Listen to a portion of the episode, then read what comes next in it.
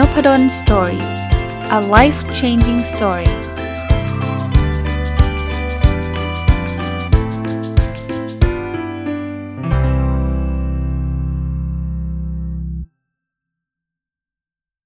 วัสดีครับ ยินดีต้อนรับเข้าสู่นพดล story podcast นะครับ วันนี้กลับมาที่หนังสือเล่มนี้นะ Getting Back to Happy ของคุณ Mark and Angel Chernoff นะ ก็จะมีบางช่วงบางตอนนะครับที่ จะกลับมาที่หนังสือเล่มนี้ บางตอนก็กลับไปรีวิวหนังสือนะสลับไปนะครับ หนังสือเล่มนี้ก็อย่างที่บอกนะครับ เคยบอกมาหลายรอบแล้วว่า ไม่ได้รีวิวรถเดียวเพราะว่ามันมีเรื่องราวที่น่าสนใจ คือเคยรีวิวหนังสือเรื่องเล่มนี้รวดเดียวมาแล้ว แต่ว่านี่มาเก็บตกว่ามันมีบางบทที่ผมคิดว่าน่าสนใจและอยากจะมาขยายความนะครับวันนี้เนี่ยมันมีหัวข้อหนึ่งว่าทำไมเราต้องยอมรับการเปลี่ยนแปลง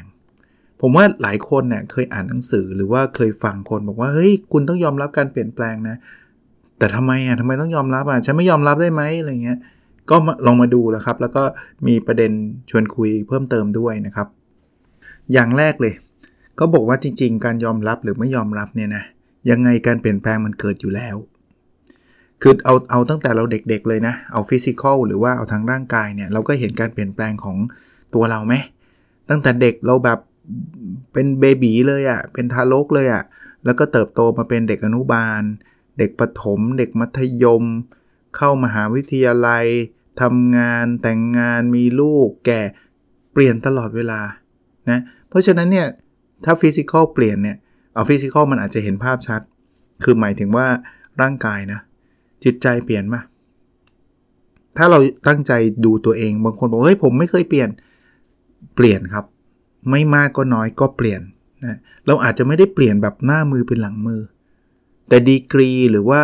ความเข้มข้นของอารมณ์ ความรู้สึกในบางเรื่องหรือหลาย ๆ เรื่องเนี่ยมันก็ไม่เท่าเดิม หรือบางทีมันก็มากขึ้น เอาส่วนตัวผมนะที่พอพอผมพูดถึงเรื่องเนี้ยผมชอบนึกถึงเรื่องฟุตบอล คือเด็กๆเนี่ยเอาเด็กถ้าเด็กเล็กมากๆเลยนะประถมเนี่ยยังไม่อินฟุตบอลเท่าไหร่ ผมจำได้ว่าผมชอบเริ่ม เตะฟุตบอลดูฟุตบอลเนี่ยนะตอนอยู่ป .5 ทำไมถึงเริ่มเพราะว่ามีเพื่อนผมคนหนึ่งเอาหนังสือ Star Soccer มาให้อ่าน ตอนป .5 เขาบอกเขาชอบทีมนี้มากเลยนู่นนี่นั่นเราก็อ่านแล้วก็แบบไปขอคุณพ่อว่าขอซื้อหนังสือ Star Soccer ได้ไหมคุณพ่อเขาก็ให้ หลังแต่หลังจากนั้นเป็นต้นมานี่อิน แล้วอินหนักเลยนะมัธยมเนี่ยจะเป็นช่วงที่อินฟุตบอลเยอะที่สุดทั้งเตะทั้งดู แต่ตอนนั้นดูไม่เยอะหรอกนะอ่านหนังสือเอา อ่านหนังสือนิตยสารสตาร์ซอคเก้อร์นี่แหละ หรือว่าหนังสือพิมพ์ เติบโตมากับฟุตบอล เป็นอะไรที่อินอินขนาดไหนรู้ปะอินขนาดเป็นความฝันแอบฝันไว้เลยนะว่า แหมถ้ามันเลือกได้นะ อยากจะไปเตะฟุตบอลอาชีพที่อังกฤษ อย่างนั้นเลยนะ แต่พอโตมาอีกนิดนึง ความฝันนี้มันก็จะค่อย ๆ หายไป เพราะว่าแค่ทีมโรงเรียนยังไม่ติดเลยจะไปเตะฟุตบอลอาชีพที่อังกฤษเราก็รู้ว่าความสามารถเราก็ไม่ถึง แต่ว่า พอโตขึ้นไปถึงมหาวิทยาลัยเนี่ยเริ่มซาซาลงละ ไม่อินเท่ามัธยมละ แต่ก็ยังชอบอยู่นะ ชอบฟุตบอลนะพอเรียนจบแต่งงานมีลูกเนี่ยความอินลดลดลงไปเรื่อยๆ จนถึงปัจจุบันนี้นะ ผมชอบดูฟุตบอลดูเกือบทุกสัปดาห์นะครับ แต่แบบแพ้ก็อืมก็แพ้อะไรเงี้ยคือไม่ได้แบบว่าอินเหมือนตอนเด็ก ๆ อันนี้แค่ยกตัวอย่างว่าท่านจะเห็นว่าทั้งทั้งร่างกายทั้งจิตใจเราอะ่ะมันมีความเปลี่ยนแปลง ความรักก็ได้อะนะอีกสักอีกสักเรื่องแล้วกันนะขยายความอีกนิดนึงคุณคิดว่าคุณความรักคุณคงที่ปะไม่มีทาง ผมเชื่อว่าไม่มีทาง ไม่ได้มีทางไม่ได้แปลว่าคุณจากรักเป็นไม่รักนะ บางทีรักอาจจะรักมากขึ้น หรือรักอาจจะรักน้อยลง แต่มันไม่มีทางเท่าเดิมหรอกครับ มันโอกาสเท่าเดิมยากมาก บางทีมันเปลี่ยนไปความรักแบบหนุ่มสาวผมผ่านกระบวนการแบบนั้นมาแล้วใช่ไหมมีแฟนกันเรารักแบบหนุ่มสาวเราก็จะแบบว่าคิดถึงจังเลยอยากเจอหน้าอะไรเงี้ยแต่พอแต่งงานเป็นภรรยามันมันไม่ได้ความรักมันหายไปนะ มันยังมีอยู่แต่มันคนละรูปแบบอะมันเป็นความผูกพันมากกว่า หรือหรือความรักที่มีต่อพ่อแม่เราก็ได้ ตอนเด็กๆเรารักพ่อแม่เราแบบหนึ่งนะ ตอนเราอายุโตขึ้นมาเรารักอีกแบบหนึ่งไม่ได้แปลว่ารักน้อยลงนะ แต่ความรักมันมัน มันไม่เหมือนกันมันไม่เหมือนตอนเรารักรักพ่อแม่ตอนเด็กๆอะ่ะอธิบายยากเหมือนกันว่ามันต่างกันตรงไหนเด้อเรารักพ่อแม่เราเด็ก ๆ มันเหมือนกับว่า เราแบบเราต้องพึ่งพาพ่อแม่เราตลอดเวลาแหละ เด็กทารกนึกภาพอะคือคือห่างจากอกแม่ก็ร้องไห้ห่างห่างจากอกพ่อก็ร้องไห้แหละใช่ไหมแต่ตอนโตเรามีโมเมนต์แบบนั้นปะว่าแบบห่างจากแม่ร้องไห้เลยอะไรเงี้ย แม่ต้องไปส่งที่ทำงานแล้วเราก็วิ่งกลับไปหาแม่แบอกแม่ไม่อยากไปทำงานอะไรอย่างงี้ป่ะ ไม่ไม่ค่อยมีนะตอนโตๆไม่ค่อยเห็นนะใช่ป่ะแต่ตอนเด็กอนุบาลเนี่ยคุณไปดูโรงเรียนอนุบาลเนี่ยนั่นแหละ ถามว่าเรารักแม่น้อยลงป่ะรักพ่อน้อยลงป่ะเปล่านะเรายังรักแต่ว่ารูปแบบมันไม่เหมือนเดิมไงกลับมานะเขาถึงบอกว่า คุณจะยอมรับการเปลี่ยนแปลงหรือไม่ยอมรับอะการเปลี่ยนแปลงเกิดขึ้นเสมอ วิธีการที่ถ้าเรายอมรับเรารู้ว่ามันเปลี่ยนเนี่ย มันจะทำให้เราสบายใจขึ้นนะถ้าถ้าเราเราแบบฝืนมันอะฉันจะไม่ ฉันจะเหมือนเดิมให้ได้ ฉันจะไม่แก่ตัวลงเลย เหนื่อย เหนื่อยคือคุณกำลังต้านกระแส ซึ่งมันต้านไม่ได้ คุณจะหยุดเวลาคือซึ่งมันหยุดไม่ได้หลายคนก็บอกว่าอยากหยุดเวลาจังเลยเข้าใจได้นะแต่ว่าหยุดเวลาไม่ใช่สิ่งที่เราทำได้จริงปะอะมาดูข้อที่ 2 ครับเขาบอกว่าแต่อย่างไรก็ตามเนี่ยนะชีวิตเราเนี่ยที่เหลืออยู่เนี่ยยังมีอีกเยอะเลย ที่จะเราต้องใช้ชีวิตต่อไป คือคือพูดแบบนี้ต้องบอกแบบนี้ก่อน คือทุกอย่างเปลี่ยนแปลงใช่ แต่ว่าถ้าเกิดคุณไม่ไม่คิดว่ามันจะมีอะไรเหลือให้คุณทำอีกแล้วเนี่ย คือคุณก็หมดหวังในชีวิตอะใช้คำแบบนั้น มันก็ตื่นขึ้นมามันก็เซ็งอะใช่ไหมมันเหมือนกับไม่ได้ละฉันไม่มีอะไรทำละ เพราะฉะนั้นเนี่ยพยายามคิดครับว่าชีวิตเรายังมีอีกเยอะ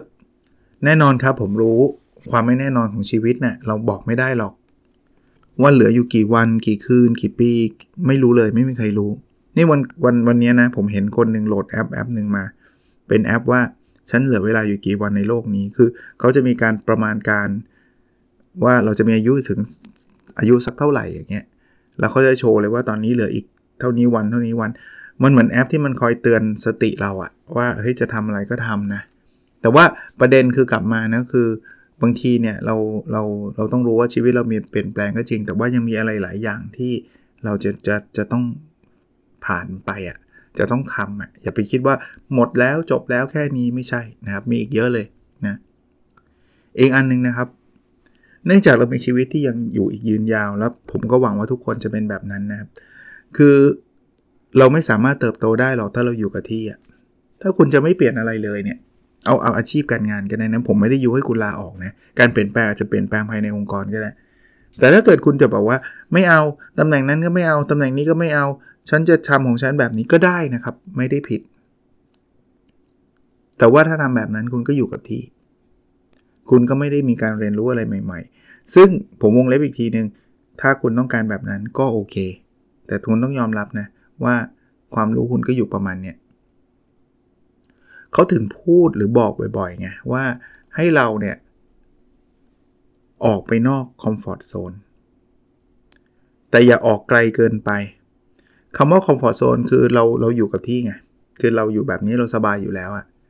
แต่ออกไปนอก comfort zone เนี่ยคุณจะได้เรียนรู้ใหม่ ๆ เรื่องใหม่ ๆ แต่อย่าออกไกลเกินไปคือคุณออกในสิ่งที่คุณไม่ชอบอะตรงนี้ผมเคยพูดไปแล้วหลายครั้งอยู่เหมือนกันแต่ขอพูดอีกทีหนึ่งก็แล้วกันว่า คือการออกนอกคอมฟอร์ทโซนเนี่ยนะคุณต้องถามก่อนว่าออกไปทำไมก่อน สมมุตินะ เป็นความฝันคุณเนี่ยคุณเป็นผู้ประกอบการ แต่วันนี้คุณเป็นพนักงานประจำแต่คุณอยากเป็นผู้ประกอบการ ถ้าคุณไม่กล้าเปลี่ยนแปลง คุณก็จะเป็นพนักงานประจำจนคุณเกษียณเลยถูกไหมคุณจะไม่ได้เป็นผู้ประกอบการได้เลย แต่ถ้าเกิดคุณกล้าเปลี่ยนแปลงเนี่ยคุณอาจจะไม่ต้องออกไปไกล ยังไม่ต้องลาออกไปเป็นผู้ประกอบการเต็มตัวทันทีที่คุณอยาก คุณอาจจะเริ่มใช้เวลาเสาร์อาทิตย์ที่ผมเรียกว่าเป็นผู้ประกอบการวันหยุดเนี่ย ทดลองก่อน ลองทำดูก่อนทำแล้วไม่ชอบคุณกลับมาคอมฟอร์ทโซนเดิมได้ เพราะคุณไม่ได้ลาออกนี่ใช่ไหมคุณกลับมาเป็นพนักงานประจำเหมือนเดิมแล้วค่อยคิดหาวิธีอื่น หรือเรื่องอื่นที่คุณอยากทำต่อไปเพราะคุณคิดว่าชอบแล้วไม่ชอบก็ไม่เป็นไร ถ้าทำแล้วชอบ คุณก็จะค่อยๆ เริ่มขยายไปเรื่อยๆเฮ้ยไหนลองทำต่อลองทำต่อลองทำต่อ ถึงจุดหนึ่งคุณมีเงิน คุณมีไรายได้เพียงพอ แล้วคุณบอกว่า เฮ้ย ฉันต้องไปเป็นผู้ประกอบการแล้ว ตอนนั้นคุณจะลาออกคุณก็ลาออกแบบสบายใจนะก็เอาเป็นว่าคุณจะเติบโตไม่ได้อะถ้าเกิดคุณไม่ยอมเปลี่ยนแปลงเลยนะอันที่ 4 คือเมื่อกี้ผมบอกว่าไม่มีอะไรไม่เปลี่ยนแปลงใช่ไหมจริง ๆ มีอยู่อย่างหนึ่งที่ไม่เปลี่ยนแปลงคืออะไรปะอดีต คืออดีตเนี่ยคุณพยายามเปลี่ยนมันเปลี่ยนไม่ได้ คือบางทีมันก็แปลกนะไอ้ปัจจุบันเนี่ย มันห้ามการเปลี่ยนแปลงไม่ได้ คุณก็จะหยุดให้ได้ แต่พอมันถึงอันที่พูดถึงอดีตนะรู้งี้ฉันน่าจะทำอย่างนั้นอย่างนี้ คิดได้แหละ มนุษย์ธรรมดาก็คิดไม่มีใครไม่คิดหรอกครับ รู้งี้เนี่ยคิดกันทุกคนแหละ แต่อย่าคิดมากไป ถ้าคิดมากไปเนี่ย คุณก็จะทุกข์เอง เพราะว่าอดีตมันเปลี่ยนไม่ได้ ผมบอกแล้วการเปลี่ยนแปลงมีเสมอกับทุกเรื่อง ยกเว้นเรื่องอดีต มันอะไรที่มันเกิดขึ้นมันก็จะเกิดขึ้น มันเกิดขึ้นไปแล้วนะครับ เพราะฉะนั้นเนี่ยอย่าพยายาม แล้วก็อย่าไปยึดติดกับอดีตมากนักนะอะถัดไปครับ ซึ่งอันนี้จะพูดถึงต่อเลยฮะเขาบอกว่าการไปยึดติดกับไอ้ความเจ็บปวดที่เคยเกิดขึ้นเนี่ยมันคือการทำร้ายตัวเองก็นี่คือยึดติดกับอดีต อดีตเนี่ยมันเอาจริง ๆ นะ จริง ๆ ว่าเราอาจจะผิดพลาดจริง ๆ ไม่ควรทำจริง ๆ แล้วก็มนุษย์ปุถุชนธรรมดาเสียดายเสียใจเป็นเรื่องปกติ แต่อย่าไปยึดติดไง มันมันต่างกันตรงนี้นะ ไม่ใช่บอกว่าห้ามเสียใจในสิ่งที่เกิดขึ้นในอดีตมันห้ามไม่ได้ ก็มันเสียใจก็ต้องเสียใจถูกไหมฮะ ก็เราทำผิดพลาดจะไปห้ามมันทำไมอะ่ะที่เราจะเสียใจได้ แต่ไม่ใช่ดึงวันนี้ก็เสียใจแล้วก็คิดมัน 10 รอบพรุ่งนี้ก็คิด 20 รอบมาลืน 30 รอบ คิดมันอยู่นั่นแหละไอ้อย่างเงี้ยไม่ช่วยอย่างนี้เขาเรียกว่าการทำร้ายตัวเอง บางทีเนี่ยเราเสียใจพอจบแล้วเรา move on move on นั่นคือการทำดำเนินชีวิตเราต่อไป เอาอดีตที่เราพลาดที่เราเสียใจเป็นบทเรียน มันจบแล้วนะครับ คิดอีก 20 รอบก็ไม่เปลี่ยนนะครับ เพราะฉะนั้นเนี่ยอย่าไปยึดติดนะอีกเรื่องนะครับ แล้วเราจะ move on ไปด้านไหนเขาบอกว่าการ move on เนี่ยไปยังจุดที่เราอยากเป็นอยากไปไปไปคือคือการ move on คือการเปลี่ยนแปลงอย่างหนึ่งนะ move on นี่คือการเดินต่อเดินต่อในชีวิตเนี่ย ลองเดินต่อในสิ่งที่มันเป็นสิ่งที่เป็น positive ถ้าเราจะเปลี่ยนเนี่ย เราก็ควรเปลี่ยนในทางที่มันดีถูกปะเราไม่ควรเปลี่ยนในทางที่แย่อะผมผมยกตัวอย่างนะครับ เช่นสมมุติว่าเรามีแฟนคนหนึ่งนะรักแฟนมาก แต่ว่าสุดท้ายเนี่ยมันไปกันไม่รอด เราอาจจะทำตัวไม่ดีหรือ หรือไม่สนใจเขาหรืออะไรไม่รู้แหละ เอาเป็นว่าแฟนเราเขาหนีจากเราไปละเขาไม่เขาไปมีแฟนใหม่ละจบเศร้าเซ็ง เมื่อกี้เราพูดกันแล้วว่า เราไม่ควรไปยึดติดกับอดีตมากเศร้าได้โอเคเซ็งได้โอเค แต่ว่าสุดท้ายเราต้องกลับมาแล้ว move on ใช่ปะ่ะเพราะว่ายังไงเนี่ยเศร้าไปเนี่ยมันก็ไม่ได้ช่วยทำให้เราแก้ไขอดีตได้ แฟนเราก็ไม่ได้กลับมา คราวนี้ move on เนี่ยคุณจะ move on แบบไหน บางคนกินเหล้าเมายาเละเทะเลยทำตัวเละเทะเลยประชดชีวิตที่เขาเรียกอะคือคือประชดชีวิตถามว่าแฟนเราจะกลับมาไหมไม่เขาก็ไม่ได้กลับ เพราะว่า เขาก็ไม่ได้ชอบเราเหมือนเดิมแล้วไงคือจบแล้วไงคุณจะประชดชีวิตก็ประชดไปอะ่ะเขาแทบจะไม่รู้ด้วยซ้ำว่าคุณจะทำอะไรเนาะแต่ว่าการ move on แบบนี้ไม่ workเพราะว่ามันทำลายตัวเอง ถ้า move on จะให้ดีนะทำชีวิตให้มันดีขึ้นทำชีวิตให้มันมีความสุขมากขึ้น ไม่มีเขาแล้วไม่เป็นไรฮะแล้วเราไม่ต้องไปพรูฟกับใครนะว่าเดี๋ยวฉันจะทำดีเธอเสียดายเลยเอาส่วนตัวนะ อันนี้ความเห็นส่วนตัว ผมว่าไม่จำเป็นหรอก แต่บางคนอาจจะใช้เรื่องนั้นเป็นเป็นเป็นแรงผลักดันก็ได้นะ เธอทิ้งฉันไปใช่ไหมเดี๋ยวฉันจะให้เธอเสียได้เลยอะแต่ถ้าเกิดเรา มัน มันเป็นแรงผลักดันในเชิงดีอะผมว่าดีนะ เอาเหอะ ก็ทำให้ร่างกายเฮลตี้ มีฐานะดี ขยันขันแข็งก้าวหน้า เติบโตในหน้าที่การงานทำไปเลย ทำแบบนี้คือ positive change คือเปลี่ยนไปในทิศทางที่ดี แต่ยังไปประชดชีวิตนะทำให้มันเละเลย เละเละเทะไปหมดเลยเงี้ย อันเนี้ยมัน มัน มัน มันพาเราไปอีกจุดหนึ่งซึ่งเราไม่อยาก ไม่อยากได้อะนะครับอะมาอีกเรื่องฮะก็บอกว่าเมื่อเราเมื่อเรากำลังเปลี่ยนแปลงเนี่ยนะให้เรามองว่าโอกาสใหม่ ๆ มันรอเราอยู่เสมอ เมื่อกี้ผมพูดถึงเรื่องแฟนใช่ไหมไหนๆพูดแฟนแล้วแฟนต่อ อกหักจากผู้หญิงคนนี้หรือผู้ชายคนนี้ ไม่ได้แปลว่าคนนี้คือคนสุดท้ายที่จะเข้ามาในชีวิตเรานะครับ ใช่ครับจังหวะนั้นยิ่งยิ่งตอนวัยรุ่นเนี่ยมันคิดแบบนี้ไม่ได้หรอก มันก็อกหักก็อกหักมันก็เศร้าก็เข้าใจแหละ แต่ว่ามาถึงจุดหนึ่งเนี่ยเราต้องบอกตัวเองให้ได้ว่า เฮ้ย เดี๋ยวก่อน เขาคงไม่ใช่ผู้หญิงสุดท้ายที่จะเข้ามาในชีวิตเรา หรือเขาไม่ใช่ผู้ชายสุดท้ายคนสุดท้ายหรอก รู้ได้ไงก็ไม่รู้อะ แต่คุณรู้ได้ไงว่าคนสุดท้าย จริงปะไม่มีใครรู้หรอกแล้วทำไมคุณไป make decision ว่าฉันจะไม่รักใครตลอดชีวิตแหละจังหวะนั้นผมเข้าใจอีกแหละว่าคนมันเฮิร์ตอะมันก็คงแบบมีคำพวกนี้มาแล้วยิ่งเดี๋ยวนี้นะเพลงเพลิงมันก็โหเจ็บปวดเลยเกิน มันมีอะ แต่ว่ามันไม่ใช่แบบนั้นหรอกครับ หรือไม่ต้องเอาเรื่องคู่ก็ได้ ผมอาจจะไม่ได้เชี่ยวชาญเรื่องนี้นะ คือเรื่องธุรกิจก็ได้ วันนี้นะเราทำธุรกิจแล้วมันล้ม เสียใจไหมเสียใจ เสียดายเงินด้วยอะไรทุกอย่างทำแล้วมันไม่ work แต่นี่มันไม่ใช่เหตุผลนะที่จะบอกว่า แปลว่าต่อไปนี้ในชีวิตเราเนี่ยนะ เราจะไม่มีวันทำธุรกิจแล้ว work เลย สักครั้งไม่มีทางเลย คือมีใครพูดแบบนั้นได้ไหม คุณว่านักลงทุนรวยๆ นักธุรกิจที่ประสบความสำเร็จเนี่ย ทั้งหมดเลยนะ ทุกคนเลยนะทำธุรกิจแล้วสำเร็จทันทีทุกคนปะไม่นะครับ จริง ๆ ส่วนใหญ่ด้วยซ้ำมั้งครับ ผมก็ไม่มีสถิตินะต้องขออภัย แต่ว่าผมเชื่อว่าเขาทำแล้วล้มเหลว แต่ว่าเขาไม่ได้เอาความล้มเหลวนั้นมาหยุดยัง้ง เขาไม่ได้บอกกับตัวเองว่า คนอย่างฉันเนี่ยทำธุรกิจไม่ได้หรอก เพราะว่าถ้าเกิดเขาบอกกับตัวเองแบบนั้นเขาเลิกทำแล้วเราก็จะไม่เห็นเขาในวันนี้ ทุกคนนะ่ะผมว่าต้องมีแผล เพียงแต่ว่าเขาเล่าหรือไม่เล่า ถ้าเขาเล่าเราก็จะเห็นแผลเขานั่งอ่านหนังสือ โอ้ยโอ้โหเจ๊งขนาดนี้เลยเหรอเราก็จะเห็นแผลเขา แต่หลายคนเนี่ยเขาไม่ได้เล่าไงเขาก็ไม่ได้ไปบอกใคร แล้วเขาก็ไม่จำเป็นต้องบอกด้วย เพราะฉะนั้นในเวลาเห็นเราเห็นชีวิตเขาเลยรู้สึกว่าชีวิตเขามันราบเรียบเหลือเกิน ชีวิตเขามันดีดีเลย มันมันมันจาก A เป็น B เป็น C เป็น D ถึงเส้นชัยจบเลย เป็นชีวิตเส้นตรงไม่มีหรอกครับ ประเด็นคือเราต้องบอกกับตัวเองเหมือนกัน ว่าโอกาสใหม่ๆอะรอคอยเราอยู่เสมอนะ โอเค ผมสรุปนะครับว่าทำไมเราถึงต้องยอมรับการเปลี่ยนแปลงนะครับ เพราะข้อที่1เนี่ยการเปลี่ยนแปลงเกิดขึ้นตลอดเวลาไม่ว่าคุณจะยอมรับหรือไม่ยอมรับก็ตาม ข้อที่2นะเรายังมีชีวิตที่เหลืออยู่ยาวยาวนานที่เราต้องใช้ชีวิตต่อไปนะเราะฉะนั้นมันก็ต้องมันเปลี่ยนก็ต้องเปลี่ยนอะแต่เราต้องมีเราต้องไปต่อได้นะข้อที่3นะเราจะไม่เติบโตหรอกถ้าเราอยู่กับที่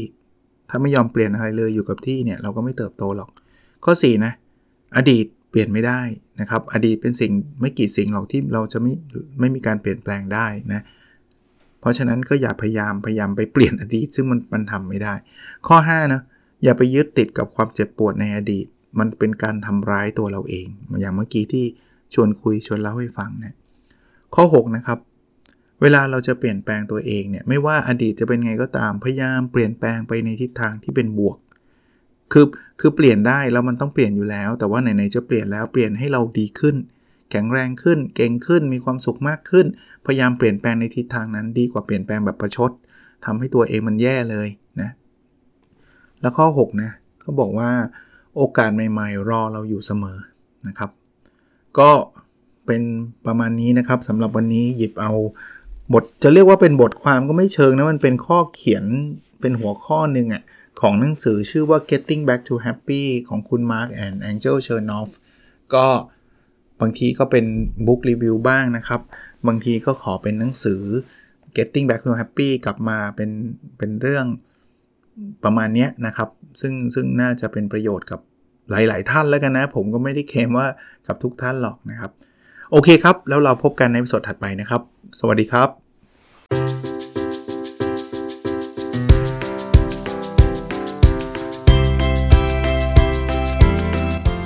n o p a d o n Story a life changing story